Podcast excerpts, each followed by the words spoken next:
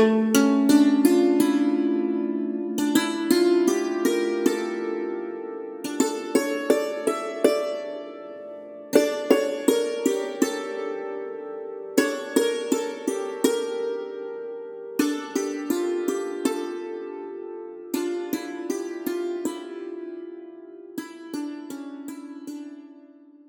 have a question for you.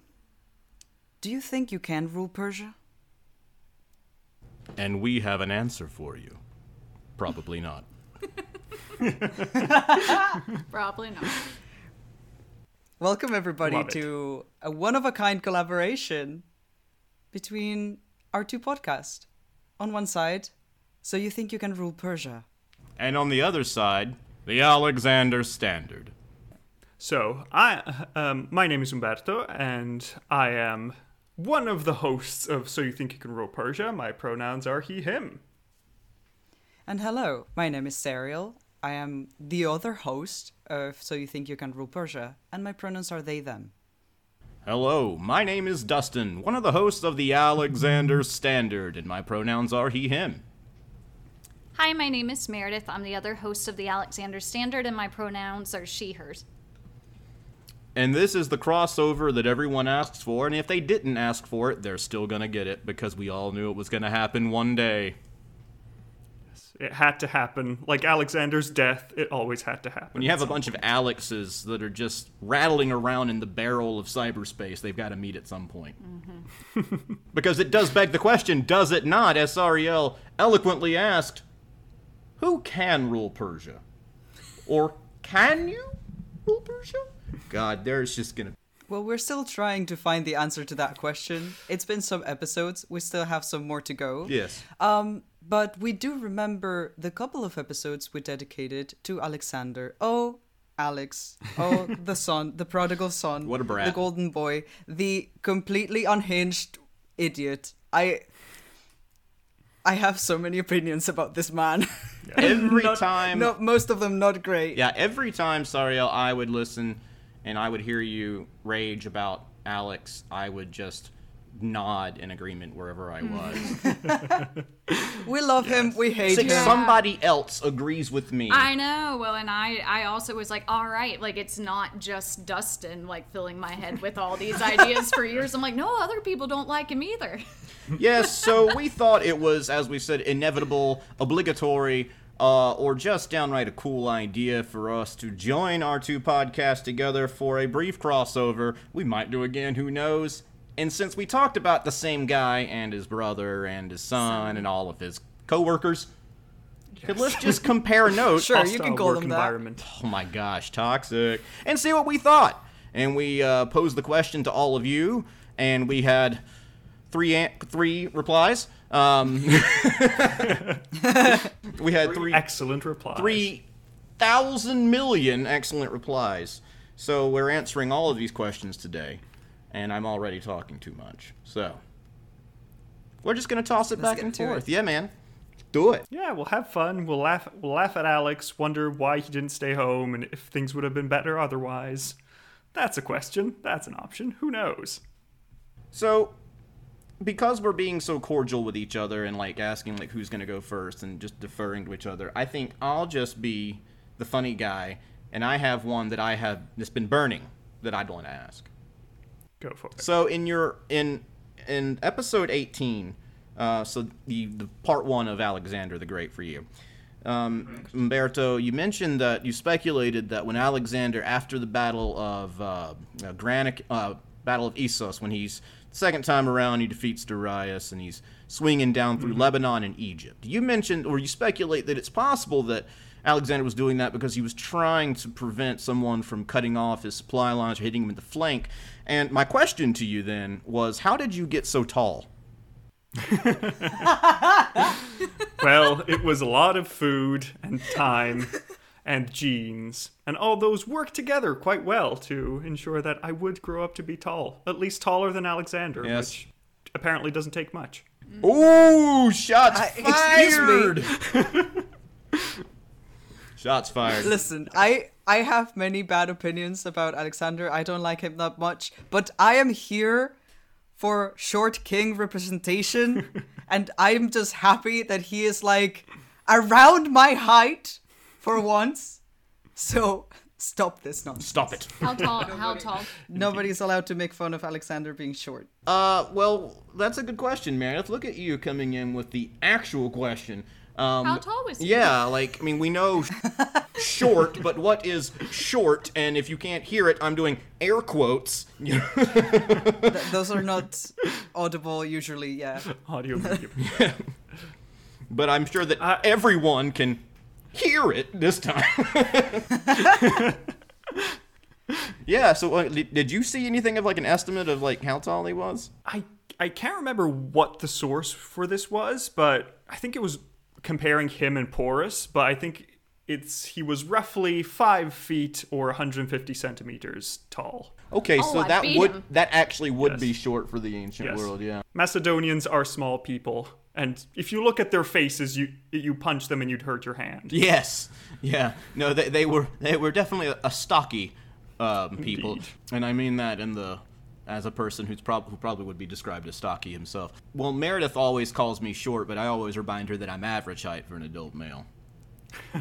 But, um... Your, your average height for the time, like Napoleon. But I'd be a giant Macedonian, and that's kind of my point, yeah. It's, um... because when we say that he's short, what... The, I mean, we have to keep in mind, this is what I, like, I've told my students before, is that, you know, when they watch the movie three hundred, for instance, which...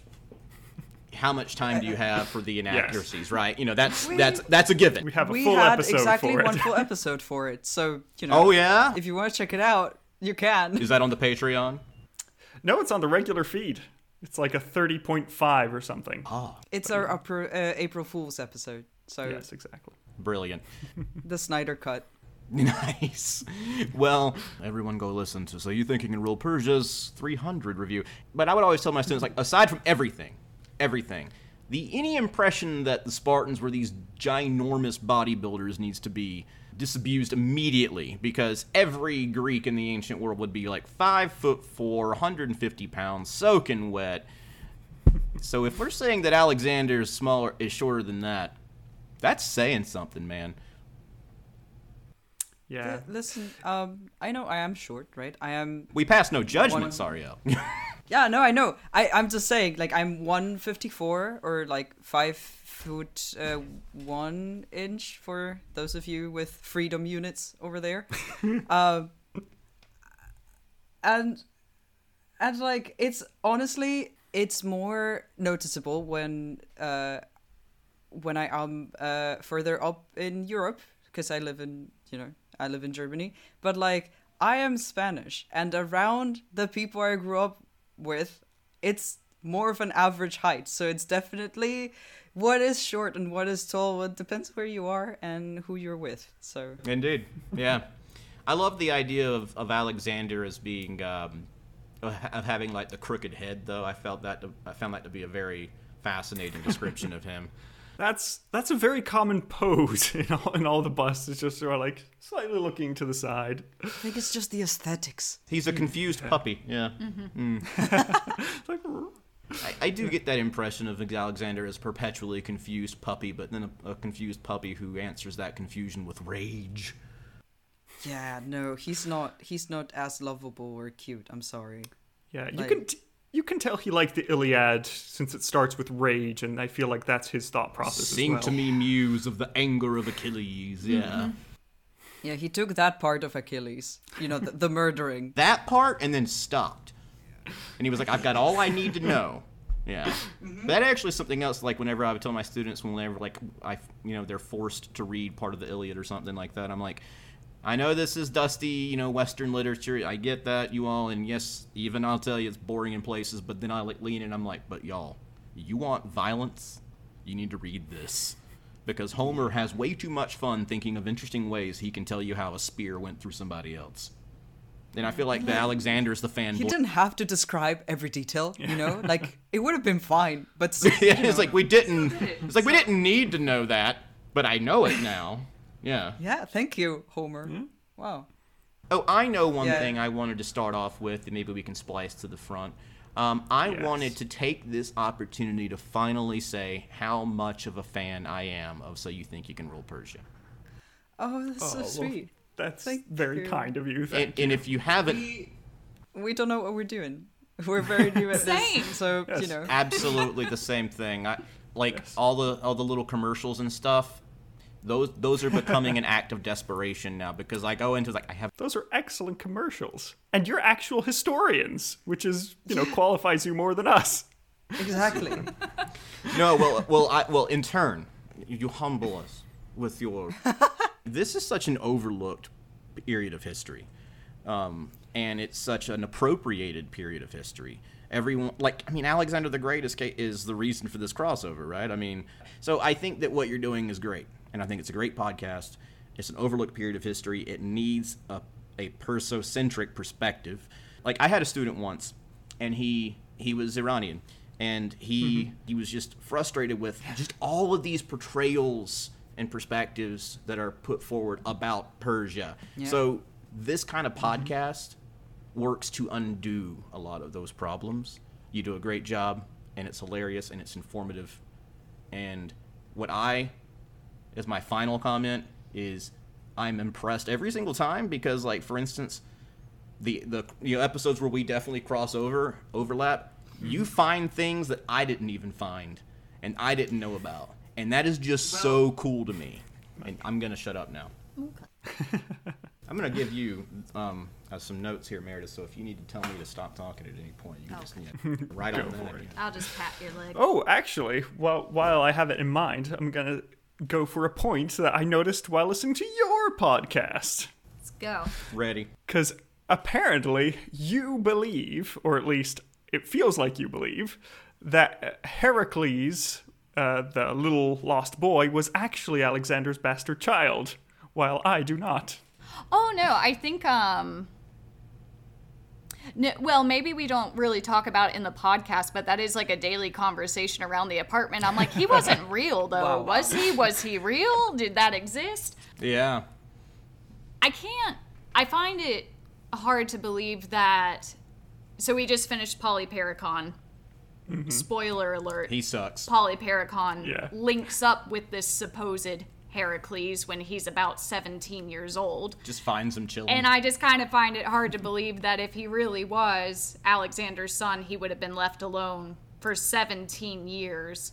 Um, yeah. So I, I think the most yeah. I'd go is, yeah, maybe there was an illegitimate son. I'm sure he was done away with pretty quickly, and I think... probably who Polyperchon claims to have found was just like a kid. He was like, shut your mouth and say like that you are. If everything goes well, you'll be king. If not, you kind of well. look like him. You have the hair. That confused face. Tilt your head to the side, kid. Tilt it. Yeah, so I think, yeah, I'd, I'd probably take that middle of the road. If he existed, I'm sure he was um done away with fairly quickly. Do you think he was real? Uh, Umberto, I think, first of all, what a great question. And second of all, I have a complicated answer for you. Ooh, love them. I think that Barsina, Heracles' mom, I think mm-hmm. that probably happened. I've, I was, when we were doing the episode on Polyperchon, and all of them really, because they've been, they over, they cross over so much, I noticed that um, a lot of historians have engaged this debate, and a lot of them are skeptical, because they just feel like this was an invented story. But it, at the partition of Babylon, we may recall that Nearchus, one, another of Alexander's Greek friends, when they were like, what, what, what do? You know, who do we give the crown to? Like, Nearchus, you know, is the one that, you know, perks up and he says, like, aha, but there's another one, you know, give it to him, you know, this, this, this child from Barsina. It just seemed like too present of a theme to have been the su- the product of fabrication. So I think that the marriage to Barsina was probably a thing, that was probably real, but the idea of, did Polyperchon actually find Heracles in Pergamum when he was seventeen years old? Because as Meredith makes a good point, you think, you mean he was just left alone, no one killed this kid? No, that wasn't, that wasn't him. I don't believe okay, that. I think enough. that was... like you all were saying, like, let's just, like, you look like him, tilt your head to the side, you know, get angry for no reason, act like Alexander. Very stable man. Yes. I don't think that was really him. I think the the relationship with Barsina was probably real, and there may have been a Heracles, but he probably would have been murked very soon, very early on. But okay, fair enough. But the uh, but the academic answer is we'll never know. It's shrouded in antiquity. Yeah, well, guess what? We we'll never know anything really, because you know. That that's when you you're going down the deconstructionist abyss right there, because then it's just like, does any of this happen? It could have been a giant prank played on us by the Greeks. I mean, I'm Somebody just saying, just sat if you're down, going to go thousands of years. If you're going to give me that point of view of like, hmm, you know, we can't be sure. Like, of course we can't be sure. I. No, that's fair. Time machines are not a thing, so you know. Absolutely a fair perspective. My long, my short answer is, I don't think that was him that Polyperchon found. Way too convenient. Yes. Well, I actually have um, a. Uh, a a uh, reply, where I have my own question, you know, in response. Mm-hmm. You seem to be of the impression that Arrhidaeus was much more active than a lot of historians seem to think, in the sense that you think, did, am I getting the impression that, that you feel that he was the one driving the funeral carriage and that he had a satrapy for a time? Yeah, that was, I mean, that was based on the papers of...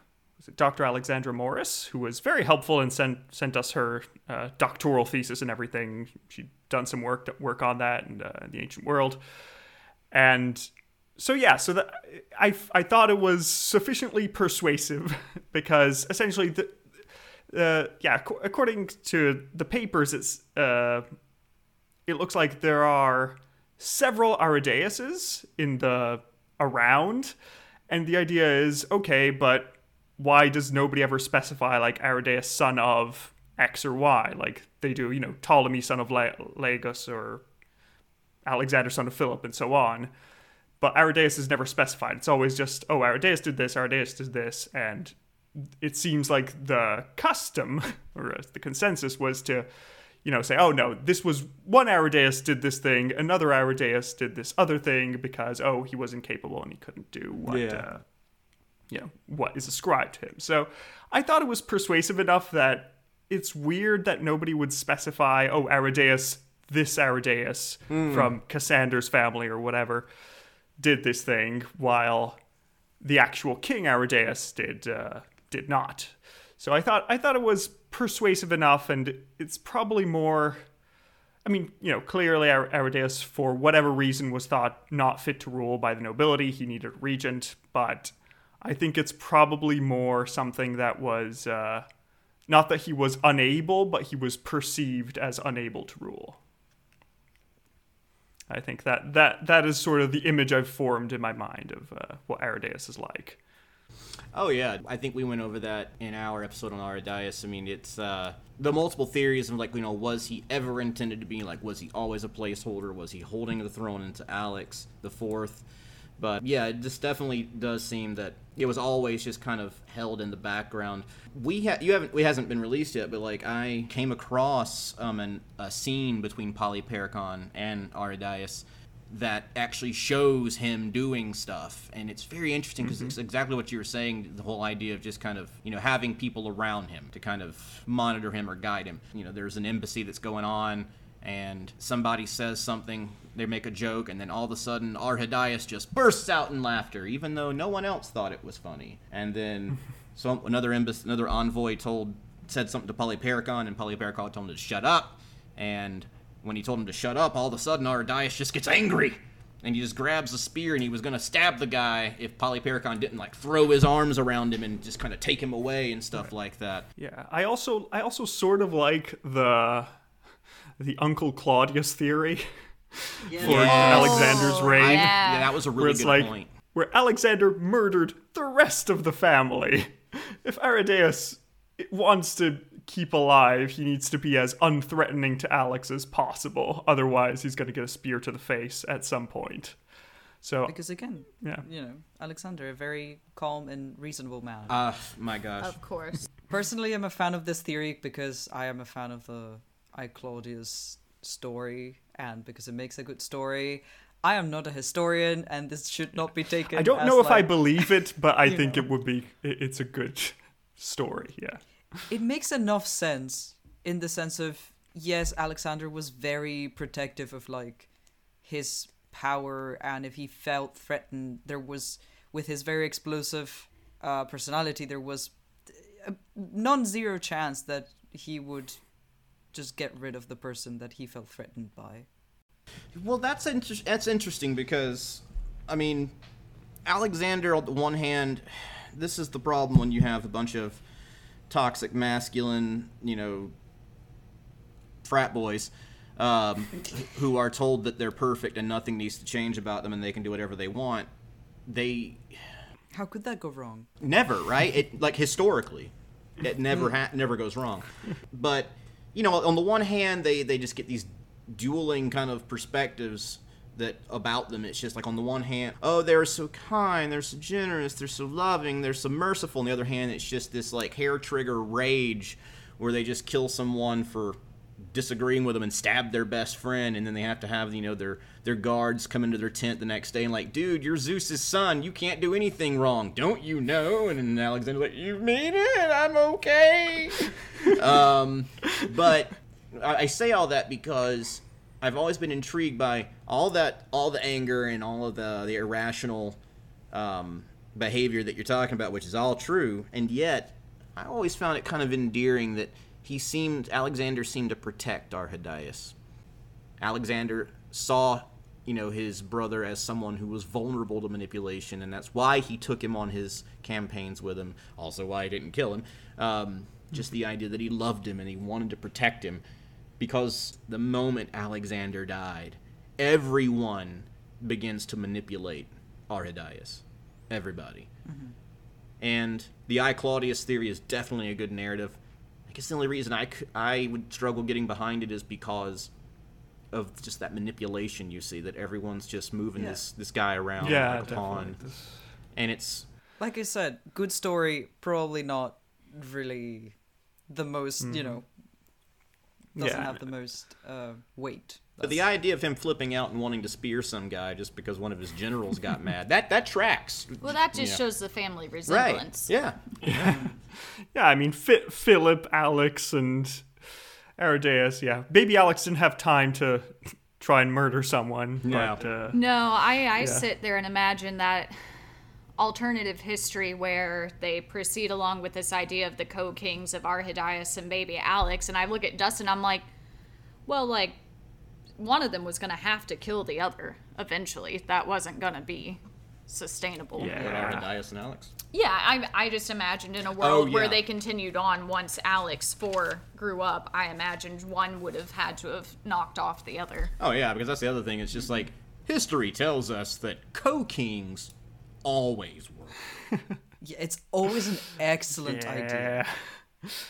They're they're only slightly worse than triumvirates. It's perfect.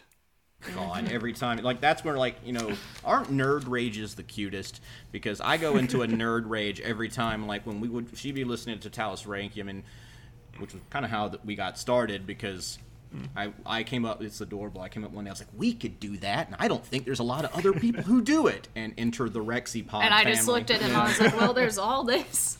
I, I'm adorable. But, like, when she was listening to the episode on Constantine and his sons, and it, oh, she, she, like... That's still a source of irritation to yeah. this day. I'm like, you had done it, you mm-hmm. stabilized it, yeah. like, as a one person, and then at the end you're like, let's give it a four. Like, she, yeah. And, and see it, what happens. And it taps into, like, my inner, like, just kind of nerd rage, because I'm like, the Tetrarchy was there, had it set up, and Constantine's like, screw it, let's do one. And then, I'll just put it between my sons, they'll get along. And their cousins. Yeah. Which, again, I think is what is the... is the, the value of what we're presenting here in our podcast, because people like Constantine or just like Alexander the Great or anyone who has the words the Great attached to their name, they need another voice to point out how stupid these people could be sometimes.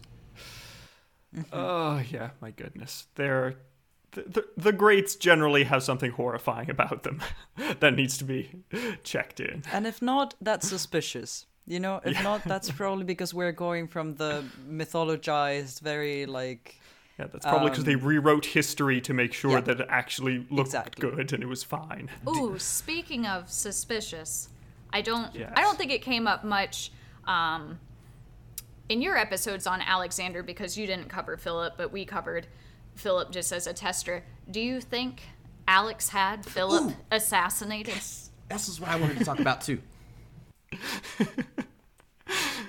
Well, that's definitely an interesting question. Uh, I, I, I'm pretty sure that he did. I think that he and Mama Olympias got together and were like, yes, let's get rid of Dad.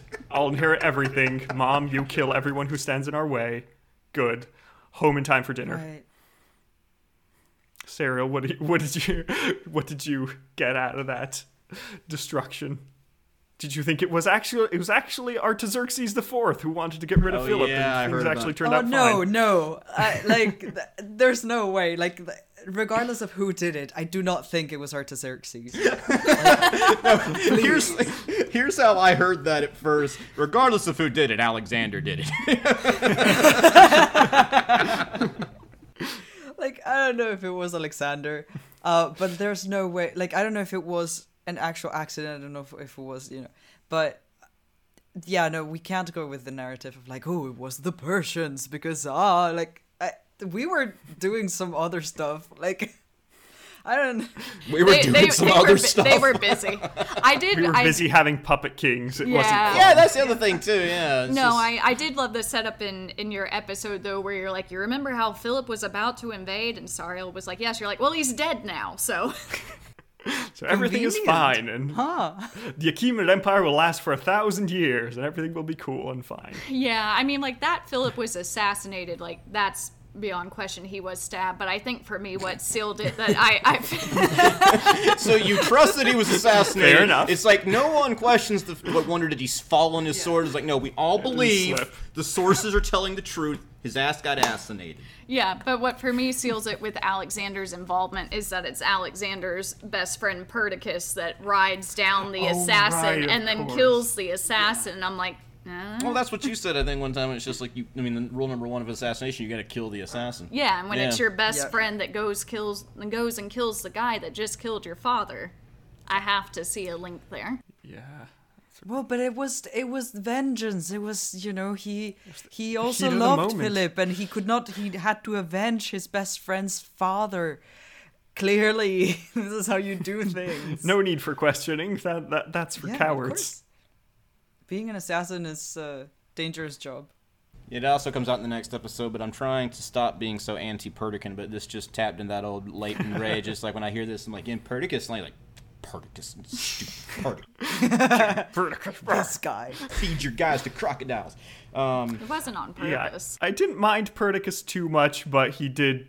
It, it just felt like, come on, man, what are you even doing? Yeah, it's just like, I'm going to make a list of all the things that are yeah. going to destroy this empire. And that's my to-do list today.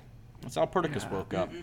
So yeah, I don't know if, if Perdiccas had actually done a good job if the empire would have stayed together. Probably would have collapsed anyway, but he did not help it. That's true. Yeah, I do think, as a whole, it was unsustainable. Like, I don't think Alex would have... held it. I kind of feel like the reason he kept traveling around to conquer more things was to not have to go back and kind of settle and say, all right, how do we oh, yeah. administer this? I'm sure he, he, like, not only what we bring up a lot in our episodes, or I bring it up a lot at least, is that, yeah, he was focused on conquering, but not on, he didn't want to rule. He just yeah. wanted to win wars mm-hmm. and, you know, have, like, more achievements. Yeah. Um, but not to actually make a feasible, like, stable empire. Mm-hmm. Um, yeah. But I do think, like, it would make sense that he would have the, the knowledge or the, the, what's this called? The awareness of, I can just push that. Like, the longer I stay on this campaign, yeah, the longer I don't have to look at the mess that I actually need to take care of. And who hasn't done that, honestly? Just you just procrastinate and you, you do something else and you're like, well... As as soon as I'm done with this, I will take care of this other thing. But I I, I can still work on this first. So I, you know. Yeah. You know. That, you know, real talk, that's something that, like, has a lot of historical precedent. And it's one of those things that it's subjective and circumstantial when you analyze it, so you really can't prove it. But it does seem to be an undeniable correlation that these huge conquerors like once they stop everything they had, like falls apart, like like the the Mongols, um, mm. you know, like that empire lasted forever. Attila the Hun's empire lasted forever. Yeah. Um, and that, and yeah, and that's like when people would push back against me, and like, and I kind of admit that I'm doing it to stir it up when I talk about so much crap about Alex. Like, but you can't deny it. Did all these things and all these things. I mean, can't I take nothing away from him? He was brilliant, but that doesn't mean he doesn't. He didn't make a lot of mistakes along the way. And like what we're all saying, not consolidating is an important thing because as soon as you died, gone. Yeah. Like there's um, a great conqueror, terrible ruler. Yes, and like that's um that's what I was looking up because there's during the Second Punic War between Rome and Carthage, um, there was this uh, Carthaginian named Maharbal, and he criticized Hannibal. He's like, you know how to gain a victory, but you don't know how to use it. And I think that applies to Alexander, because mm-hmm. the smartest thing would have been to, you know, consolidate. Because oh yeah, yeah.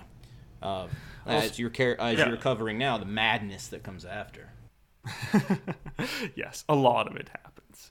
But yeah, that's that's what I was thinking about, the fact that a lot of these empires that grow from like a tiny speck into something absolutely world-spanning, the problem is that they take tiny little tribal politics between small families that are regional and then just spread it out across an empire, and now, great, we can kill each other over it. Yeah. And also, yeah, I think that probably... if Alexander wasn't murdered this time around, he probably would have been murdered if he had survived longer. Absolutely. one hundred percent agree. Yeah. Just because... Yeah. one hundred percent agree. Which means that his paranoia towards the end of his life wasn't unfounded, but you know what? I'm not going to give him any credit for anything. I feel like his paranoia is like... a self-fulfilling prophecy. That's the other thing. People dislike him, yes. and, it wor- and he gets more paranoid and it gets worse. He would have yeah. been paranoid anyway, yeah. Meredith, did you uh, chime in on you... do you think about the um, assassination? Did you think... Yeah. Okay. I guess mine's only one. mm-hmm. Complicated answer because I'm a comp- I, I, I complicate things. I think Alexander was in on it. I don't think Olympias was in on it. You, you oh, oh what? Inter- okay. What? I wish How? listeners, I wish you could have seen the faces that Umberto and I just made. Because you, you think Alex was in on it, but not Olympias. Why? As we have all covered in our respective podcasts, everyone likes to dump on Olympias, and it comes from a lot of misogynistic places. Fair. The, all of the, the the stuff about her poisoning Arrhidaeus early in his life, which led to mm-hmm. his disability, stuff like that. The snake stuff. I mean, and like some of that could be true, but there are a lot of times they're always they're twisted, you know. Yeah, no. Powerful women are always portrayed as like these incredibly evil witches, because other how would they be powerful otherwise? There's no exactly. other reason why a woman would be powerful. So clearly she must be the in- incarnation of evil. Yeah, you all mentioned that with what you you made the very apt comparison to Agrippina. Mm-hmm. And it's just like it, I mean I can't say any any better than you did, Sariel. It's just, you know, powerful women are always portrayed as achieving and exercising that power through subversive means. And so I look at that, and you know, the, the stuff about the snake, and you know, and that and that cult, you know, that could have been a legit religious cult. I'm sure it was, but I, whenever I would read it, I always just get those vibes of her being portrayed as some sort of sorceress, other kind of thing, and like dangerous, mysterious, weird. I mean, I snuggle our cat all the time, and no one comes into the bedroom and says, I'm cavorting with Hecate or something like that. I'm snuggling our kitty. But why, when she's snuggling her snake, all of a sudden, oh, it's, you know, Zeus, and you're going to lose an eye. But that's what he gets for peeking. Being a creep. But, Philip, that is. So I, I just, I see so many things that are just, oh, you guys said this. Whenever something goes wrong, Olympias, Olympias, Olympias. I'm just like, mm-hmm. it's not all her fault, y'all. And so mm-hmm. when we look at Alexander, he's petulant, he's ambitious, he's paranoid, he's impatient, he rage quits. I'm having so many flashbacks of previous roommates I've had. And it's just, I know the type of guy. I know the type of guy, we've seen this, the type of guy that does all this crap, but nothing's ever his fault. It's always someone else's oh, fault. Yeah, yeah.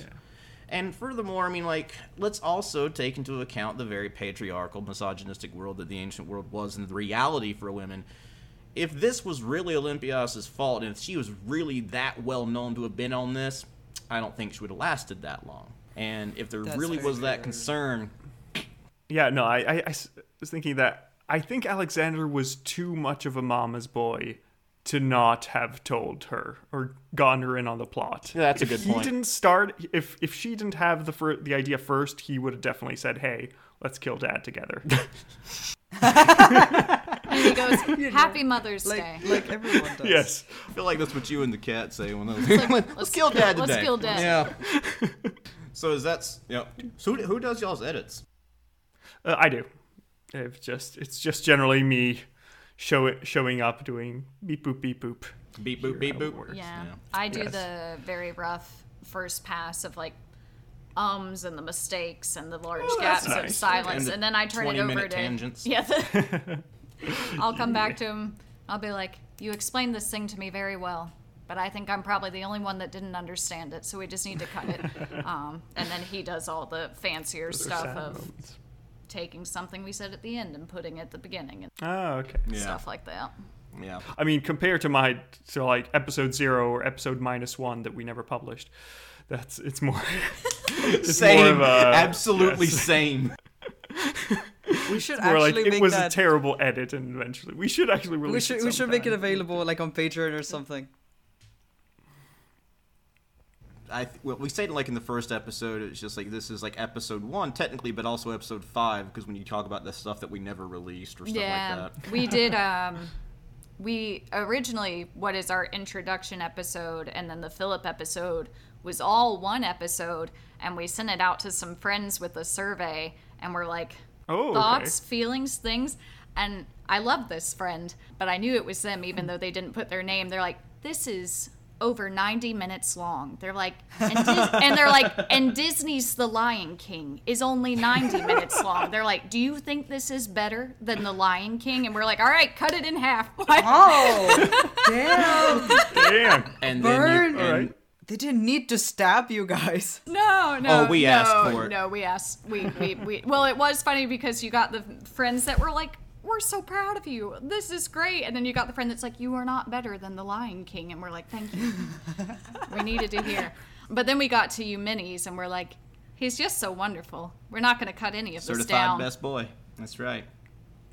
Oh, Eumenes, such such a good person. So sad. So sad he didn't end up winning. So sad. Isn't that well. always the way? Also, the, oh, the the silver shields. Why? Oh my God! Petulant old men. Oh, they tick me off. Why did you do this? You won. The battle was over. You just had to wait. And, ugh. Oh my God! But just no. like we won. It's time to surrender. We should probably surrender. That's how it works, right? That's a yeah. normal strategic decisions. I think that's kind of like how I would imagine myself if I ever went to Vegas and gambled. It's just like, I won the jackpot. I'm going to sell my house now. I really just got to cover my bets. Also, like, the, the the idea that these guys were in their seventies, and the yeah, historical yeah. consensus seems to believe that. Yeah, it must have been just remaining, dropping like flies, and just in the meantime, now let's take Eumenes with us. He is a good boy, but we will destroy him. These guys are like, we're ready to retire, man. It's pension time. Yeah, but then as Meredith said, too, it's just the whole idea of, like, they took their wives with them? Mm-hmm. On battle. Yeah. Yeah, that I'm was sorry, not a smart plan. Yeah. Who? Uh, well, since we were going on Olympias, we had... One of the sure. questions that we received was, who would win in a fight between Olympias and Parysatis uh, if all the things misogynist historians ascribe to them were true? If they... happened to be these like incredibly powerful yes, sorceresses. Yes, it was actually like... it. Yes, and I w- and I was looking looking up Parysatis' C V this morning while preparing for preparing C V. for this. And yeah, Parysatis annihilates a family because they because they killed her daughter. Like not just the close family, like the entire dynasty is gone. The line. Yeah. Yeah, she ha- she. usurp she marries one of her half-brothers to usurp another half-brother and has him suffocated in ash. Oh yep, this is that, this is all starting to ring a bell. Fun. The ash yeah. room was good. Yep. Then she supports one of her sons in a civil war against the other son, and has the people who supported her victorious son, the king, murdered in horrible, horrible ways. She kills the new queen, but with a cool poison trick, but yeah, have you ever cool. heard of, oh, I couldn't probably possibly choose among my children which one's my favorite? Well, she could.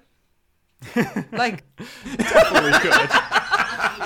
Like, let, let's, ma'am, no, you could. You could. You could and could, you have. And you did. Yeah. And you did, yeah. yes. Yeah. Yeah, and then she lived to one hundred out of spite because there was one guy she still had to kill and didn't manage to. And then once she killed him, finally, finally it was over.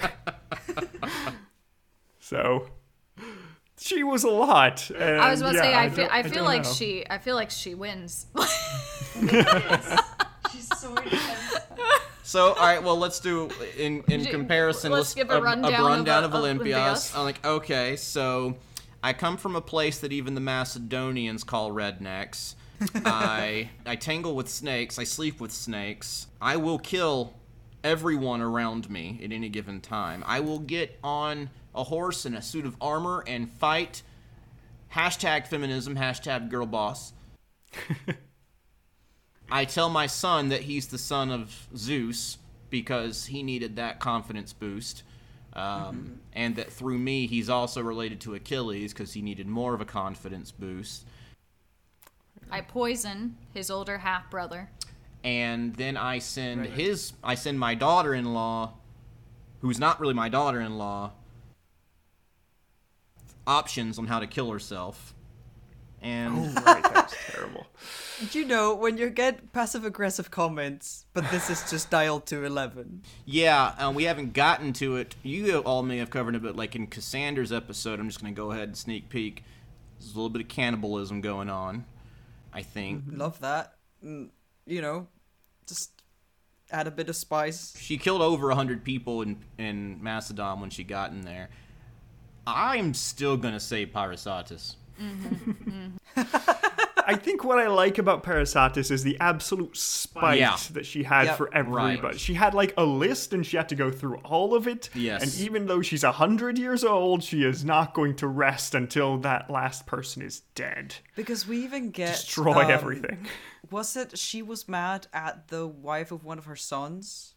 Or who yeah, was yeah, it yeah. in the family? Right, so like... And her son is like, please... Mom, don't kill my wife, please. Like, now I have um, to. So, like at the beginning, she's like, "Okay, you know, I, I am, I'm not happy about this, but you know what? I, I will listen to you because you're my son. I will kill the rest of her family, but I will, I will spare your wife." And then she gets back for her. Like she, she goes, she goes back for her at some point, I believe. At some yeah, point, whenever it's okay, yeah. Yeah. Yeah, she's like, well, now now yeah. I can get her. Yeah, like later down the line, yeah. she still has this, like, um, vendetta in her. Yeah. Pa- Parasatis is the reason that university syllabi are, like, twenty pages, at least over here now, because students have, over the years, just been lawyering their professors so much that you have to have everything covered in there, because if you don't, they're going to say, you didn't say I couldn't do this. You said I couldn't yep. use my notes. Yes. You did not say I couldn't use someone else's notes. Yep. Yes, nobody it's told Parasatis she couldn't have somebody eaten alive by insects, so she did it. Right. That was fine. No, it's like you said, don't kill her. You didn't say don't kill her family. Grammar matters. Yeah, mm-hmm. yep. yeah that was intense. That, just the sheer scale of it in like a one hundred year career. Yeah. I yeah. love it. Yeah, it's just so impressive how she destroyed so much and, and just, she built a murdering I, machine. Just oh yeah, because she, just she because she had so many people to, to assassinate people. That she was like, I can't do it all by hand. I need a machine. Ooh, well, that was kind of my thing when we covered um in Baby Alex's episode where Roxana has the other two Persian wives killed, and the primary oh, yeah. source makes it sound like oh, she right. killed them with her own hand. I'm like, did she do it herself? Yeah, it's a lot. Oh, it's like in the it's like in The Office, which we're sorry, we're those people. And it's just like when Pam's gonna punch Michael at the end of the day, she's like, "You need to be worried, Michael. Pam's got that crazy, crazy pregnant strength." Yeah. Zero. Oh my god. But uh, yeah, yeah I, I, I think Parasatis has it. Yeah. Yeah, I think we're gonna have I to agree. take this one. I'm glad. I, I'm glad we all yes. came to a consensus. That's here. true. That's good. We should take notes of this, like Heracles, Arrhidaeus. Oh, what Olymp- we yeah, what we agree, on. what we disagree on. Yes. Have a quiz at the end. See who paid attention. I actually, going back to the Arrhidaeus thing, I actually did some research for you. Mm-hmm. Yeah, because you said, um, all right, so as a throwing a bone, the Roman historian, Justin, not Dustin, that's me.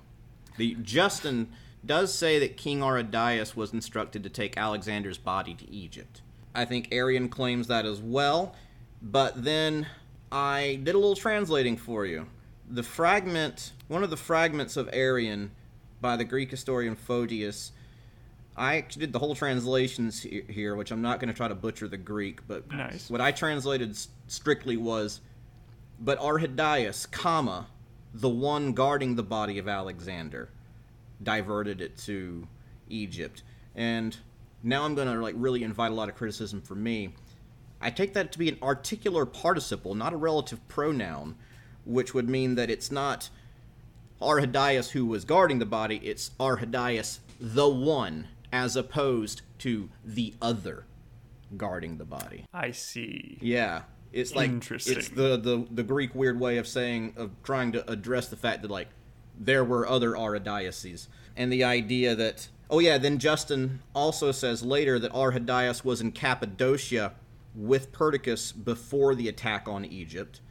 And then we later have an instance where the other Arrhidaeus, when they say was, like they explicitly say, was briefly appointed as regent of the kings alongside oh, okay. somebody else. So like there's an Arrhidaeus. Is that, is that still from Photius? Yes, it is from Photius. Yep, okay. it yeah. is from Photius.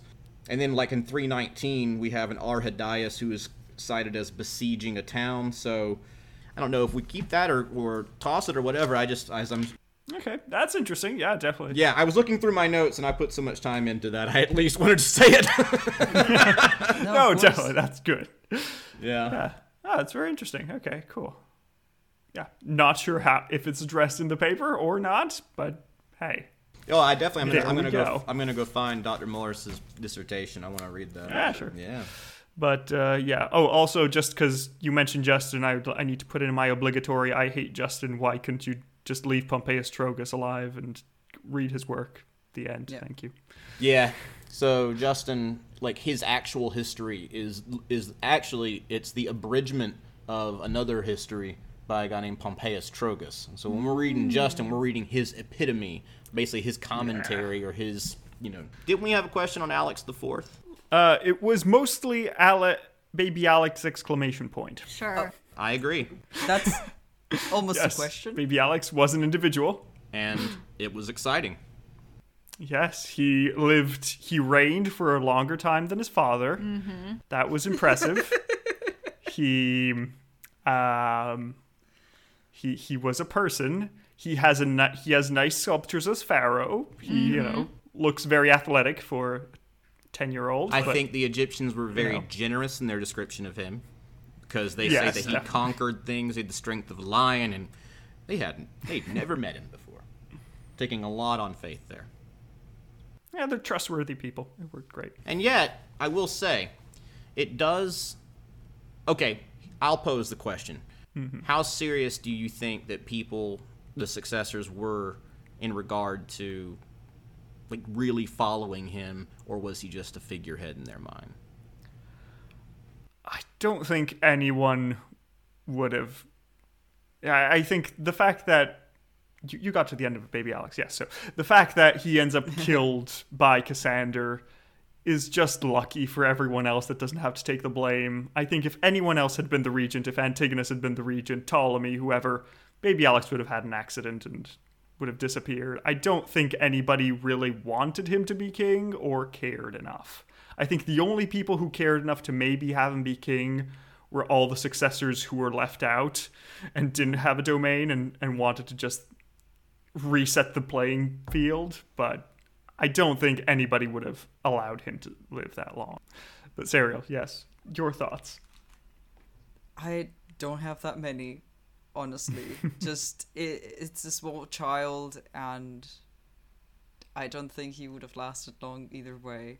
Yeah, I guess another way to ask my question was just like, clearly when he's a kid, no one's going to do what he says because he's a kid. But like, do you think that they were ser- that there was some sincerity in the idea of like, when this kid grows up, he's going to be the king and we're going to follow him and this is real? Oh, no, I the um, like it it might have been different if the empire had been somewhat stable. Yeah. Mm. And then someone would have been like, well, it's worth having a regent and then continuing the dynasty so that we avoid civil war, we avoid everything just going terribly wrong, so so more people would might have been interested in like actually keeping things the way they are, or like putting themselves in power, but like using baby Alex as like, no, we are just, you know, being regent, and then like that way I have a chance to take the throne, but also nobody will rebel, I guess, what I'm doing. But like it, everything was like Alexander died and everything was just on fire, so so uh, you know. Yeah, I, I saw one possible universe where baby Alex makes it, and that is the alternate universe where Eumenes survives and makes everything okay. Mm. And then I think Eumenes right. would have been like, yes, baby Alex, here's your crown now that you're sixteen, congratulations, you can be king. In that unlikely event, it would have, I think it would have worked. I wanted to bring up one point. There is this, the fact about Alexander the Fourth and his depiction as a pharaoh. I pointed this out in our episode. We can date that. It's around three fifteen, which would be right around the time that Cassander had thrown Alexander the Fourth in prison, for lack of a better term. Mm-hmm. So it strikes me as odd or notable that they put so much effort into creating this this cult worship, the dedication, this depiction of him. But if they if he didn't matter, like, why go through the effort? I feel like that falls in a little bit with the the fact that even after Alexander the Fourth had been killed, the successors until like three eleven or something uh, continue to sign things in the name of King Alexander the Fourth, and, and they weren't kings. They were just oh, they were just generals for King Alexander. And I think it was just a manner of nobody has any legitimacy otherwise. I think so that's we it. Need to find a way to pretty it up, because otherwise, I'm king just because I have the biggest army. Sure, that works, but only for so long.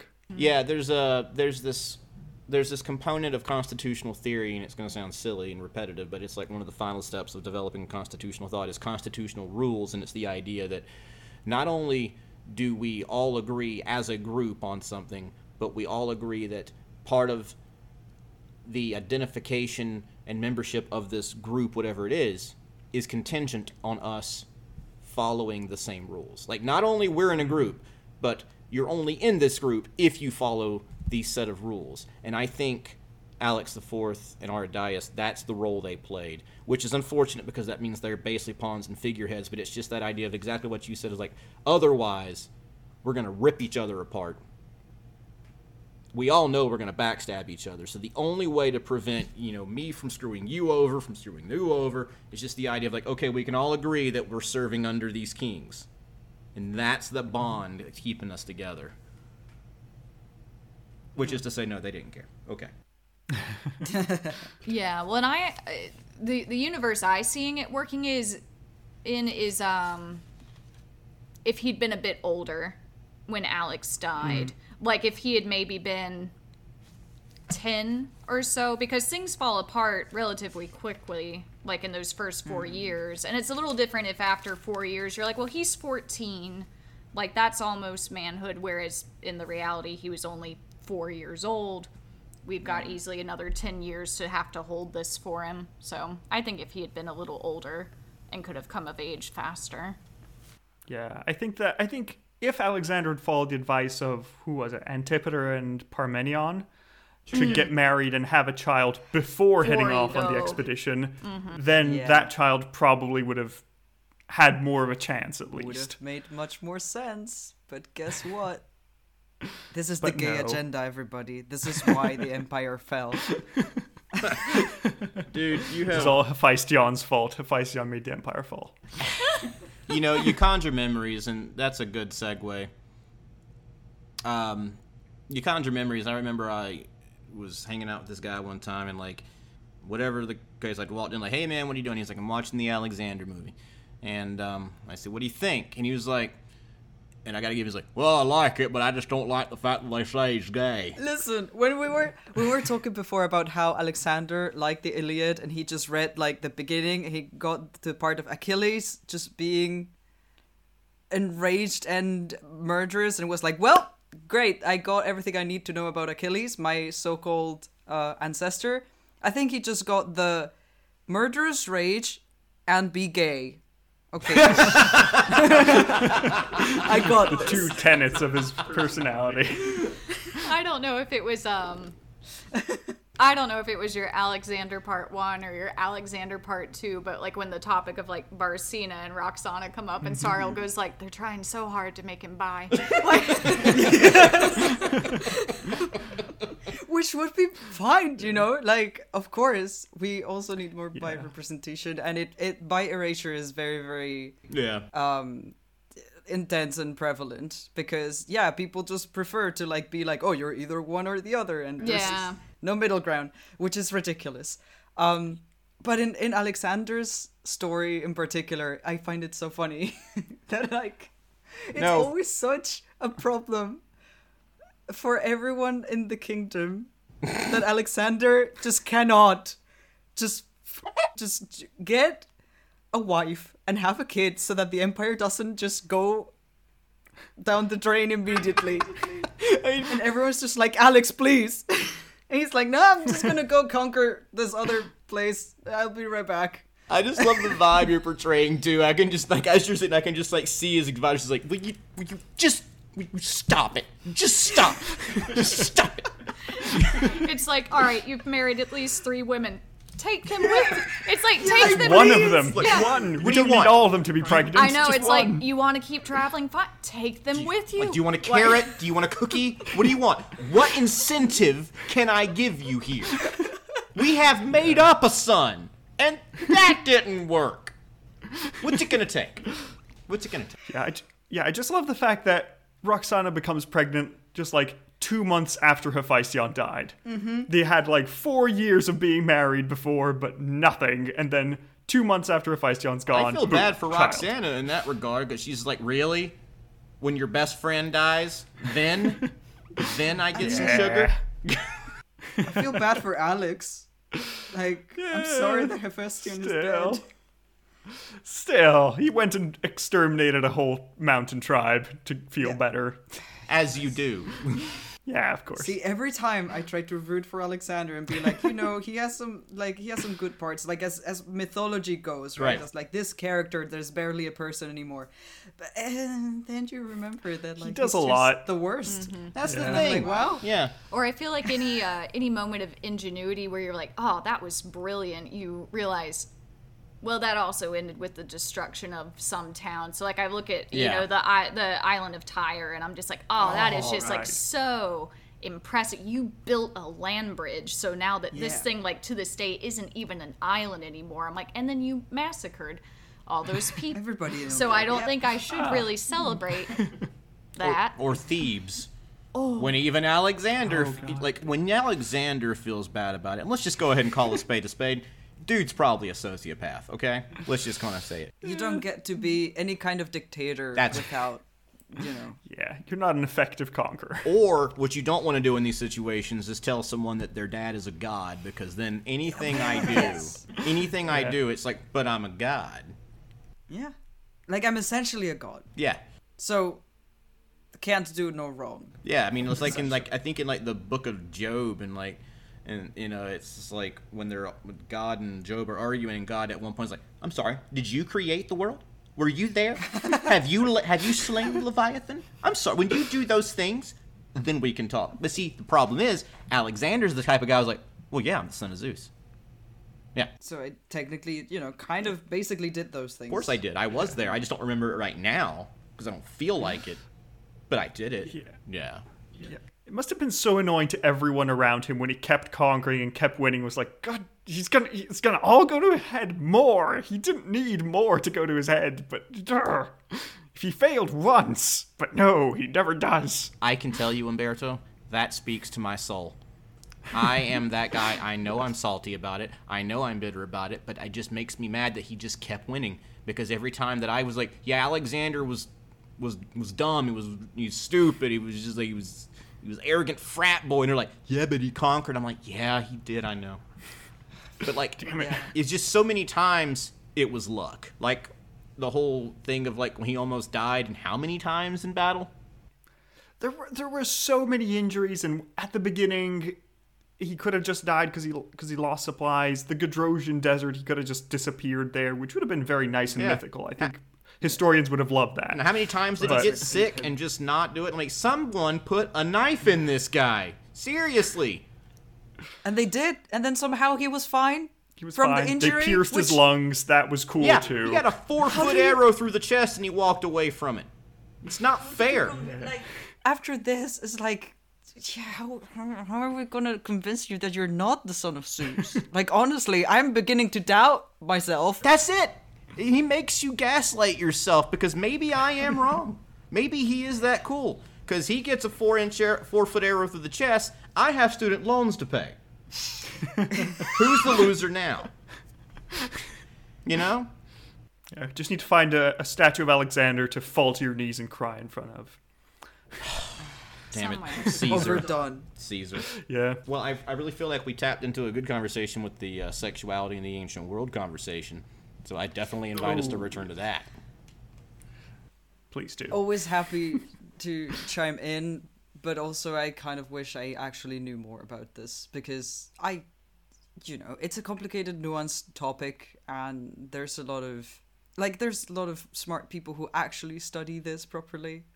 For me to just be talking out of, you know, whatever I feel is correct. Uh, I'd like to invite you to tell me what, tell us what you think. Cool, excellent. Um, I bring the knowledge of being a queer person online in twenty twenty-three, you know, and and what the conversation that that sparks around whenever someone brings up a historical figure and is like, oh, this person was so and so, and like uses modern labels, and then there's always someone who is like, oh, but you can't use modern labels, and then there's someone else who is like, oh, but you can't understand. Uh, this kind of description of a feeling in the way that we understand it, like nowadays, or in, uh, and it's always like, man,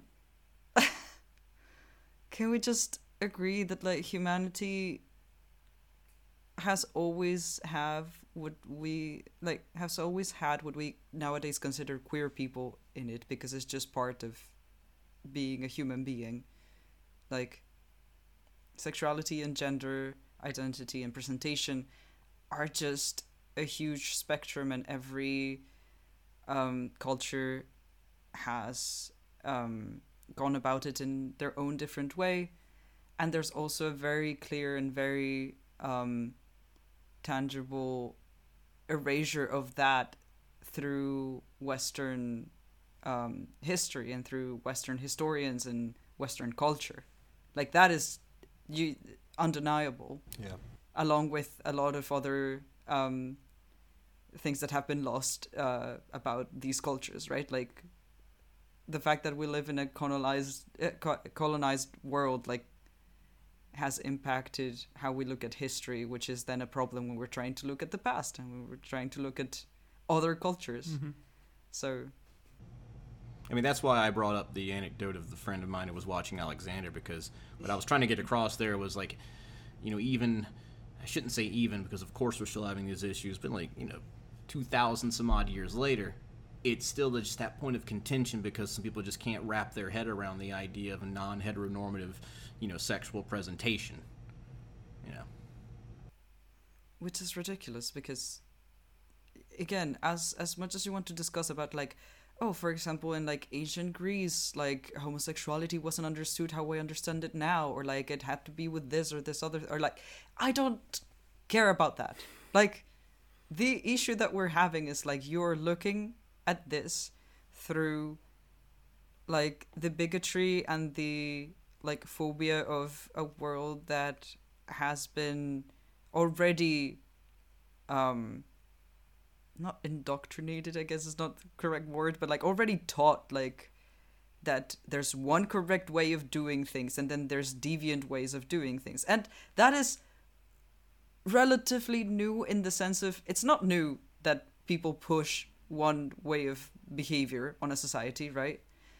But it is relatively new, this particular way, because this is how the world works now in like the past, I don't know, like maybe three hundred years, the Western world. Which is not even, you know, the entire planet or the human race, because it isn't. We constantly see how um, colonizers, like, push down other cultures, like, traditions and ways of expression and ways to understand things, because that's what it does. It just, it makes everything uniform with the one way that they consider correct to... So... if it changes from place to place, like even in the same time, imagine through time, like there's all these millions of cultures, each of them with their own understanding. So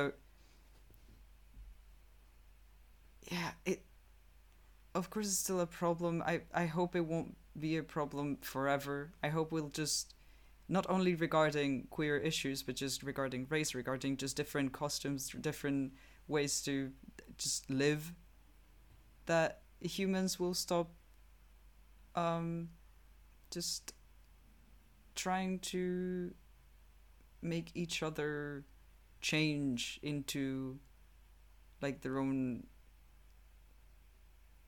pre um, conceived, like,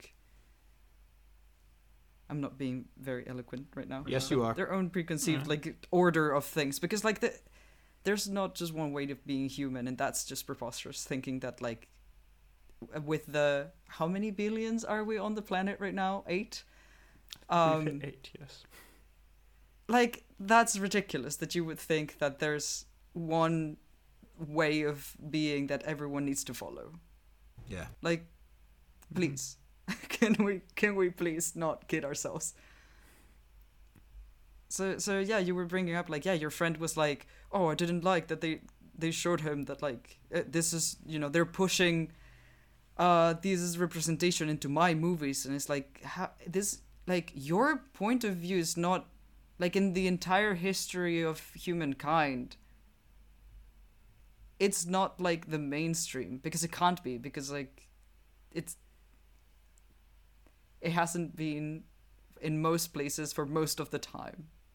It's just what it is, like, where you live right now at this moment. Yeah.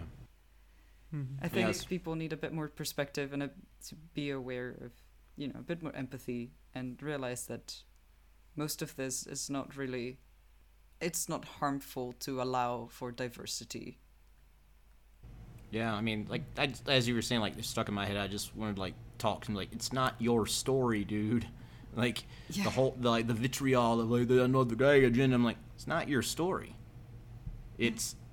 Alexander's story. Go look at the sources, you know. Yeah, and I I agree with you. Yeah, that was really well said. Uh, I have. Can you tell I have a lot of thoughts on the matter? um, but I get it that it's a it's a topic that I like discussing, because I think it's interesting to hear different perspectives and just how people go about it and what people what people get hung up on, right? Like yeah. everyone finds a different part um, that they either find more interesting or have more trouble like coming to terms with, or like have a different perspective about it. Um, but yeah, I, I'm I'm really happy that nowadays, not that it's only happening now. Like, I'm pretty sure there's a group of people who have always been trying to like um, avoid this like retelling of history, because there's always been people who care about what is actually what, you know, quote unquote actually happened, or like how yeah. things were understood. yeah. Which I guess is also what like uh, historians and anthropologists do, right? Like trying to understand things from the perspective of other times and other cultures, which is really difficult because you don't always have someone with that perspective to ask and to be like, why is this different for you? Or what do you think about this? Yeah, I mean...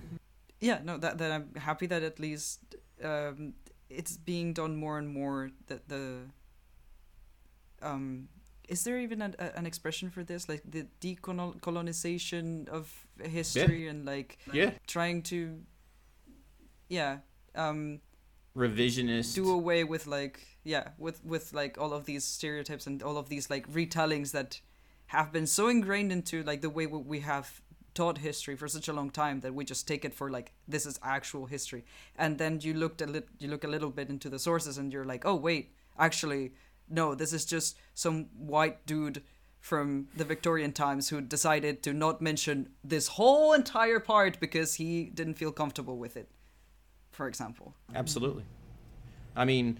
Um, no, you, you you just made so many good points there. Um, I mean, I actually started taking notes. it, most historians now, for speaking from my own like humble perspective, from my corner of it, it's not so much the whodunit questions, because most historians, most have kind of, there's still some room obviously when you fi- figure out something new, but a lot of it's moving beyond questions of what happened. Like we know what happened, or we know what we think happened, or what we've been told happened, but now it's becoming turning into questions of, if anything, it's well why and how, but also more historiographical questions of why has it been presented this way. Um, or why has it been interpreted this way? Okay, for instance, um, I forget her name. I always forget her name, but there's a new ver- new translation of the Iliad. When I say new, it's probably ten. By, um, uh, isn't it Emily Wilson? Thank you. Um, for Emily the Wilson. For the Odyssey, not you. The Iliad. Yeah, Emily Wilson. Like that's one of my go-to whenever I talk about stuff like this too. Is like, you know, we have how many? I'm glad you said it the way you said it, because how many? You know. Old white men do we have translations of the Odyssey and things like that.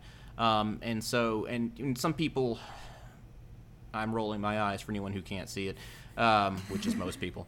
You know, there are a lot of people push back, like, why is every, every stupid person I give is a southern accent. Um, is like, why is it, it's gotta be a woman? What's special about that? I'm just like, why not, first of all? And what new can this show us? And the fact of the matter is, a lot, because the way that these things are translated, a lot of it has to do with the person translating it. I remember one example given to me was how she translated the noun of a, a servant or something like that, or and one of the examples is like people will try to soften a translation of the Greek word doulos, and she's like, oh, just my my my servant, and it was like, no no no no no, slave.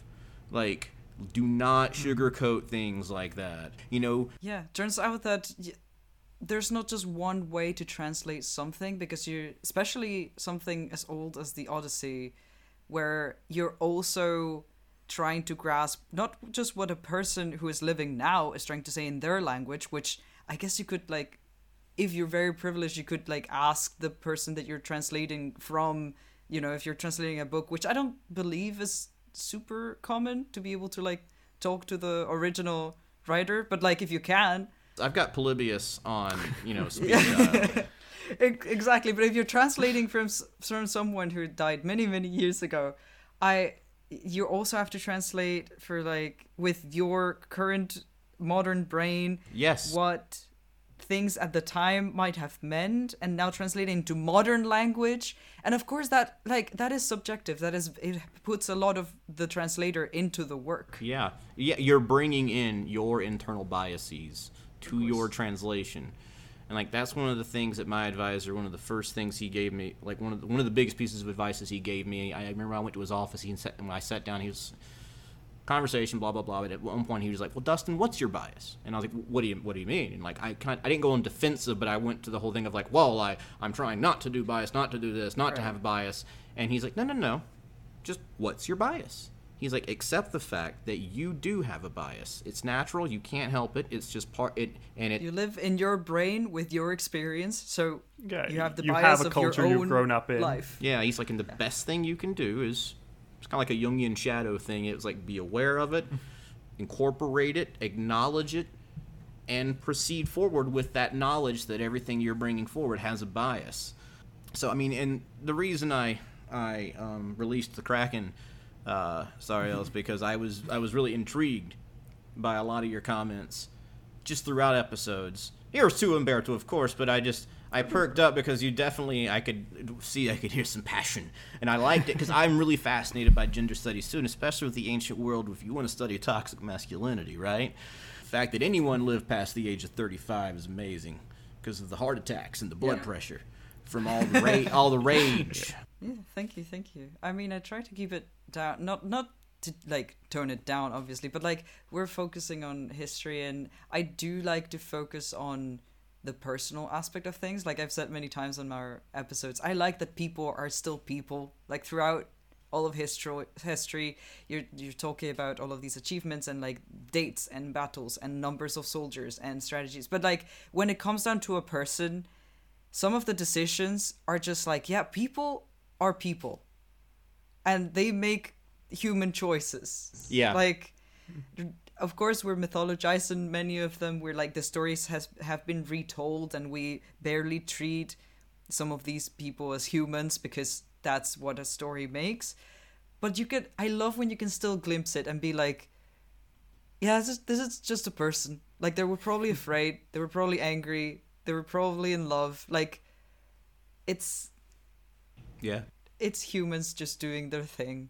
Um, and I love when I get to just have a little bit of a comment or a discussion about like any of these topics, uh, gender, sexuality, attraction, just like how it might have worked. And like also, you know, like I am aware I put a lot of my modern perspective in it, and I like shifting things into that area because I enjoy it, and because, you know, I feel like we've been so uh, starved of queer perspectives and representation that I'm not going to apologize for putting my own in there, you know, um, especially because, yeah, I guess there's, I am in my own bubble where these things are not like, like are fairly commonplace, right? And like pe- most people are aware of these things. We have our jokes about it, um, and history will call them best friends, you know, kind of things, um, anything but lovers. Yeah, there, um, there's always the joke of, oh, and they were roommates.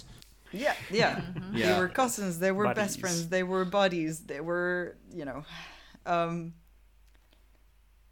I, but but I imagine that not everyone in our demo- demographic listening to our podcast like might be as aware. So I'm I'm happy that I'm happy that like you enjoy whenever um, I get to go into these topics and whenever we get to discuss them, um, you know, as carefully as we do. Like I said, I try not to go too much into it because I don't really have the studies to like back up if I make any assumptions. Like I I go for vibes, but that might also be interesting to whoever is listening to like have this perspective, right? Because not yeah. everyone might think of it. So yeah, um I appreciate it that you you know that you like it. Um that's really good to hear. Yeah. Um how about Um, I read you a series of things that I wrote down, which are some of my favorite quotes from you two. Oh, okay. Oh, oh my goodness, sure. Wow, flattered. Oh, yeah. Oh, no, there was especially, especially some of these most recent episodes I've just been cracking up about. Oh, my God. Good to know. Yeah. I get so worried that, like, everything I'm saying gets... I mean, I trust Umberto editing, right? I tell yeah.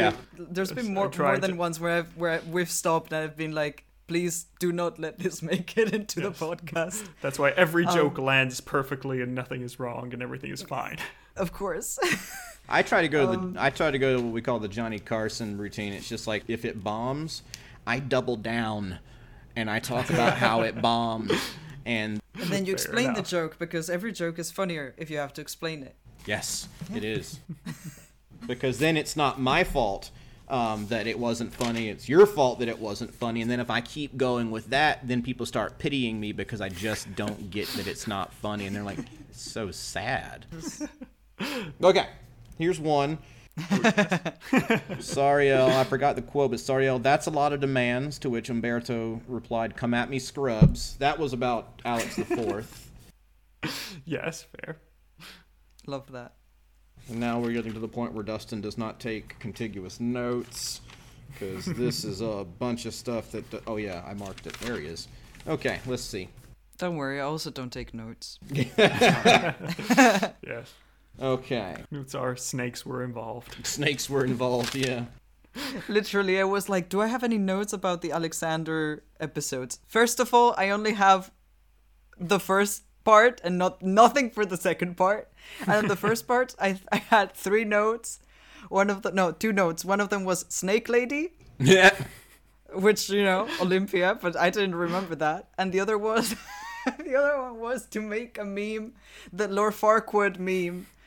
Uh, men with wings. And I was like, Umberto, what did this mean? Why did I write this down? And he was like, oh yeah, because Alexander, like, they said that he could only conquer a certain city if he found men with wings. And then, like, oh, I remember that one. A bunch of soldiers yeah, climb a mountain.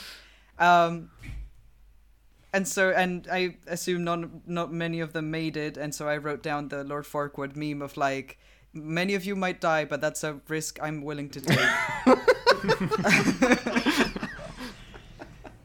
So that's the uh, notes I had on Alexander the Great. Wow, that's that's I so am a great student. All you need to know, one hundred percent. All right.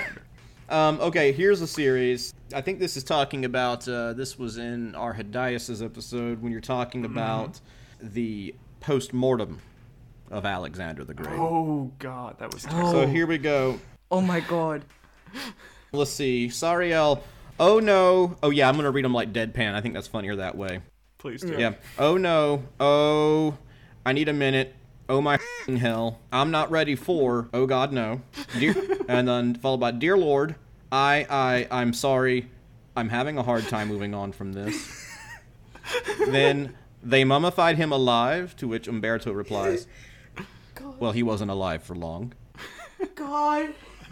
To it, I still cannot. Like. Case in point, to which Sariel stated, uh, this will stick with me for the years to come. I hate that. Why did you have to bring it up yeah. again? I love it. I hate it. You lo- you hate it? That was what... I had to rewind and write that down because it made me laugh so much. I mean, I hate the fact that they mummified him alive. Oh, you hate that? Well, he did. Yeah, I don't hate my reaction. I think my reaction is very on point, actually. Yeah. I watched way too many, well, for a period, I watched way too many, like, you know, medical drama, like House and stuff. Oh, yeah. Yeah, and, like, so I know just enough to not know anything. All I know is, like, from this stuff, like, what if he had, like, locked-in syndrome where he was, like, conscious and aware the entire time, yeah. but he could not move? And he was like, this oh. This makes my anxiety so bad. He's like, oh, they're pulling my brain out of my nose. That's... Yeah, you're hoping they did the brain out of the nose first, and then the rest probably made it easier. But you know what? You know what the lesson is? If, you, if you're hoping that, probably didn't. Ancient history, if you're hoping the good version happened, it didn't. Well, that's always my joke, too, and, like, it's come up a few times with Meredith, and just like, so everything's going right. Everything's going well. Let's mess it up. Yep. Yeah, everything. Yeah, long. our... our... The episode that's going to come out this Sunday basically has that. Everything is too quiet. Let's destroy it because we need something fun to happen. Okay, good. Mm. Everything on fire. Mm-hmm. Oh, yeah. I know I know exactly the episode. Yeah. I hated that. That was so ridiculous. Hated that. Because it was literally that. Just like, it could have been... It could have been fine, but I guess not enough was happening. So... Don't you just get, like... You know, like, you made a really good point earlier, sorry. It was just like, I have to remember these people are human. God knows I do stupid things. But sometimes you just you just want to you just want to go back in time solely for, like, skipping all the good stuff you could do with time travel, just so you can go and shake them by the shoulders and be like, why? I need yeah. to know why. What were you thinking? Just slap them. Yes. Be like, yeah. Can you stop? yeah. Yeah. With Alexander. Yeah, with Alexander burning Persepolis. Like yeah. I do. Yes. Why? Yes. I I I, I recently things- saw some some things and there's still fire marks on it, and it's like, my dude, why did you have to burn this? It was it was a nice place. It was yours. You didn't need to. And that's what annoys me about Alexander, the social privilege, because it's just like, he has these moments of impulse, like, yeah, burn it down. You know, it's just like, kill it all. And then, like, the next day he's like, oh my god, who did that? That's terrible. Oh no. Kill this other yeah. guy. I was poorly advised. Mm, yeah. That's terrible. It was my advisors. What happened? You said it. Yeah, yeah, he's like, and like then the guards are like, if we tell him he did it, he'll think we're blaming him, and then he'll yeah. kill us. Oh no. All right. So here's a question. Yeah. Yes. As a Persian king, mm. how do you think he did? uh, well, we went into it during the rating, but as a Persian king, he absolutely sucked. Because he took an empire that was nice, it was recovering after a period of a bit of stagnation, and it was improving, it was doing better, and then after Alexander, it's gone. Like, no, and not only is Iran just... going to not have a native dynasty for the next two hundred years, also, all the different cultural elements have been destroyed. The records of the empire are gone. Cities have been burnt to the ground. A lot of people are dead. Civil wars abound. No. How? Yeah, Sariel. I, I'm just, like, my brain is just wondering right now, like, how did people come to mythologize this man? To, like, such an extent, right? Like, to such a... Because, yeah, I get a great conqueror, but, like, where... Like, after actually reading and, like, listening to, like, through all the things that actually happened before him and after him, and, like, how... Why did you choose this man to be the person you want to imitate? Like, why? What, was he just pretty? Like, what? Honestly? What? Why? It's a nice statue. Mm-hmm. Yeah. I will I will say, like, at at the most, like, bare bones, on paper, outline of facts, it's pretty phenomenal. But then, you know, the moment you take a moment to kind of dig deeper and look at the full context of things, you're like... Like, of all the of all the people you can admire, like, of all the heroes you can have, as, like, as a fellow dictator, conqueror, military person, right? Which is what, seriously, this guy, the one who, like, just made random decisions to, like, you know, burn down cities that he already owned, like, and who, whose empire essentially collapsed after he died. See, see, when you phrase it like that, that was that was a delayed hit. I was like, yeah. oh, whoa, yeah, mm, like, I own this, burn it yeah. to the ground. Mm-hmm. Yeah, yeah well, I think that's why I was I saying. You know, I, I'm almost more impressed with his father, um, Philip the Second. Because yeah, because if you yes. if you want to talk about somebody that took their realm, like, in a state of crisis, in a state of flux, and left it, you know, good and secure with an heir um, who was an adult, uh, you know, and every like had revolutionized the military and gotten everything set and stabilized yeah. and good, so that you could even entertain the idea of leaving your country to go.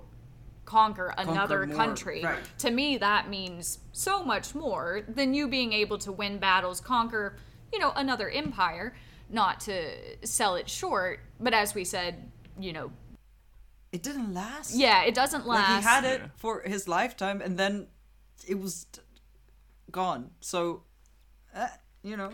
Yeah. My question for you, actually, is how well do you think Alexander would have done as a successor? To himself? Of himself, yes. Oh, okay. I was if like, he had been suddenly soul passed into someone else. That's a great question. I actually am going to... I have an idea, which is why... Oh, dang. Um, mm. Yeah, I hate being put, put in this spot, too. Well, it's more that I know if I'm going to... Yeah, I won't stop. I mean, there's undeniable strokes of brilliance there. It's this tricky thing, because... You know, we would kind of go back and forth about what do you hold against somebody? Because on the yeah. one hand, we sit there and we're like, look at the mess that came after he died, and yet he's dead. And, like, can you lay that blame at his feet solely? I yes. mean, I, I... Yes, okay. Yes.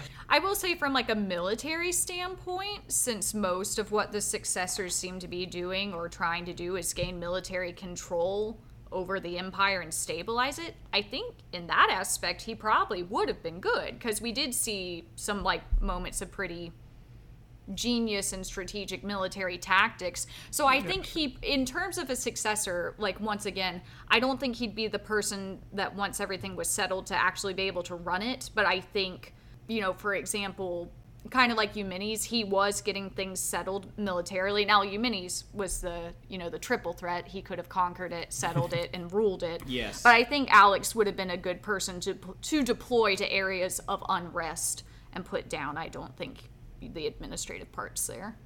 I mean, we discussed in our podcast that Alexander made for a great general, mm-hmm. Mm-hmm. Yeah. just yeah, not he... a great ruler. Mm-hmm. But, but like, if yeah. he had stayed as like military ruler for like uh, under Philip's command, like unstoppable. Yeah, yeah. In my opinion, alas. Yes, Dustin. Yeah, but the problem is, I don't think Alexander would ever have been satisfied in any no. form of a subordinate role. No. Um, no, no. Which is why we all do seem to agree that he definitely was in on his dad's death. But do, how would he do as a successor? Could you do it? I don't think so. I don't think he could. Um, we actually do have a little bit of a comparison for that. You'll, I know that you all ran into him, uh, Demetrius, Poliorcetes, the besieger of cities. Oh, yeah. I see. Yes. Okay. Who's basically Alexander, you know... the two point oh or something like that, in the sense that he's the he's the example of what would happen if Alexander did not get lucky every time, I feel. Yeah, I can Which see that. Which Demetrius is this? Uh, this is the one of the earlier Demetriuses. Uh, okay. the, you you remember when Seleucus is an old man and just throws off his armor and, and says, do you really want to work for this loser? Just come to my side. And everybody's like, yeah, pretty much. yeah. I mean, remember him? Yeah. Yes. He's the he's the guy that drunk that drank himself to death. Yes. Oh yes, yes, right. Which, let's I be remember. honest, given enough time, Alexander yeah, would Alexander do the same too. thing. And well, some is, argued that, is, that that's what yeah. he did do. I was like, that is that is one of the supposed causes of death. It happened. Yeah. Yeah. yeah. He was brilliant general, like you all like. Uh, Yeah, like, to be fair, since the since the empire that he was handed down was relatively uh, stable, like, that was the time to go out and conquer, right? And he was the guy to do it. The problem is he did it too well, yeah. to a point where, you know, he didn't bother to actually, uh, what is it called? Consolidate. Consolidate what he had, and so... Yeah. I, mm. Now we flip it, so let's imagine that he was in an empire that was on the precipice of collapse. There would have been people who would have viewed him not as the leader, but viewed him as a very credible threat. They would have murked him. Yeah, I don't think he could have done it. He would have been one of the power players. I'll give him that. Mm. The charisma, undeniable. Undeniable mm. charisma. Undeniable prowess on the battlefield. Exactly. So if it came yeah. down to actual battles, like, you know, some kind of civil war, like deciding who will get to rule, he would he would have done great in those. But then I don't, then I don't know like what he would have done afterwards. Yeah. He's such a good example I mean, of the power of charisma, though. Oh yeah, sure. I was going to mention this, like when Meredith, you before said like, oh, the statues are really good, right? Or the because I was like, was he pretty? Like, why are people oh. so obsessed with him? And I'm like, I mean, I I mean it in in a serious way. Like, uh, you know, marketing has always been important. Mm-hmm. Yeah, and. Alexander's marketing, you know, in a way was incredible of like how appealing he made himself be, or like people made him be after the fact. Yeah. Mm-hmm. And I love mm-hmm. how you can see in the statues how they like get progressively more stylized, and like the first ones we have are very like he still looks like a real person, and then he just looks like, you know, a representation of Apollo, which I am like, yeah, there's come on, guys. yeah, yeah, well, and I think you even shared with me that like Insta- later statues we see of Pompey, yep. he has the same hairstyle yep. as Alexander. I just mentioned that in the last yeah. episode we published. Yeah. Yeah. We were about to publish, but yes. It's just that whole thing of just like the little tuft in the middle of like the youthful look. I'm like, comb your hair. But also, don't get yeah. me wrong, I, I do love him because I do love this representation of, of uh, Alexander. Like, I, it, it aesthetically is just very pleasing and very interesting. But, like, that's why then when you get to actually look at the person historically, you're like, What? Yes. What is going on? Who is this man? But the other thing about Pompey's statue, um, because he's he's a soft boy in that in that statue, mm-hmm. and that's the reason too. Because the Roman style was verisms, so like. If you were, that's what I always, whenever I introduce in my class, I'll show up like a classical, like just standard, you know, Roman bust. I'm like, look at this man. This man is ugly. And he wants you to think that he is ugly. He wants it because I was like, I need to look rough and tough. Yeah, it's like a real, you know, man, ru- man. rugged person that, you know, kind of looks like a, it could be a person. Yeah, yeah. The... I've seen a thing or two.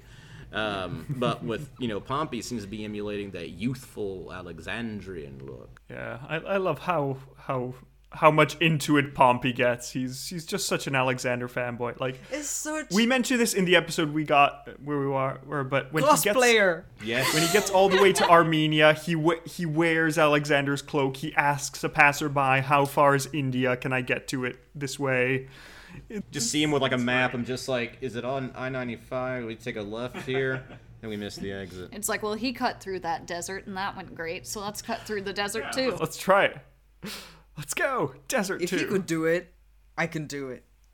Anyone who wants to come at me for not being nice to Alexander, I'm like, he told his soldiers, let's go march into the desert so someone can totally give me an objective opinion on whether or not I'm really Zeus's son. That's at the top of the list of things you need to do when you're conquering oh, the Persian yeah. Empire. Go march three hundred fifty miles west into the desert, get lost, talk to snakes, and then have no suspicions when you get there and they come out like, the son of Zeus, and he's like, I told you. Pack it up, turn around, we're the, done. The epitome of this could have been an email. Yeah. Yes, could have just sent a letter, it would have been fine. They would have probably said he's the son of Zeus anyway, but still. I love that. Well, I do the talking to snakes. He just learned that from his mother. That's true. Mm-hmm. That's just keeping it in the... Listen, snakes are just cool animals. What can I say? Love them. I've never seen an upset snake. Me neither. You have... What kind of snake do you have, Sariel? I had... No no longer. But I had a boa. A boa imperator. Adorable. Very chill. Imperator. Yeah. Because real generals don't have to get, you know, toxic men, you know, boy rage. Exactly. Real generals declare themselves emperor after winning a battle. Indeed. So I think we need to be heading out because mm-hmm. we've booked ourselves a massage, yes. and we're gonna go get it. Oh, nice. It has. I'm jealous. Congratulations. Uh, it's been so long. Yeah. Please enjoy it. I think I look. I think when I look down, my hamstring just like tightens. So, thank you so much for this. Yeah. Thank, Thank you. you. We had a great time. It was really fun. I pity whoever has to edit this, but... Yes, we'll figure out who that is. Not it. We'll see if we make, if we make one episode or two. Just rock, paper, scissors. Yeah, I yeah. volunteer as tribute. I have one final question. Can we do this again sometime? I'd love that. Very this happily, very yes. Once you get to the Seleucids, yeah, we have lots of stuff to do. And talk. And Antiochus the Great, who is who is best boy. Yes, him. He kind of deserves it. Man lost his teeth. Aw. Yeah. Yeah. Well, I'm sure a lot of people. But kept going. Yeah. Mm-hmm. Have you been kicked in the yeah. face by a horse? No, I was stepped on by a horse. There you go. Yeah. Dang. It's fine. But yes, very happy to redo this another time. This yeah. was so much fun. Lots of fun. It's very Some good. Some kind of outro, oh, I guess. Yep. Thank you to everyone who has tolerated this, and who, and I hope you all enjoyed it. We know we have over here at the old standard. We did too here in the ranking Persia because the not real name is long. No, yeah, this has been great. Mm-hmm. Really, really enjoyed great. this, and, and thanks everybody for, who listened to the very yes, end. Thank you, lovely I, listeners I you from every end. Our listeners are awesome. We love our listeners. Yes.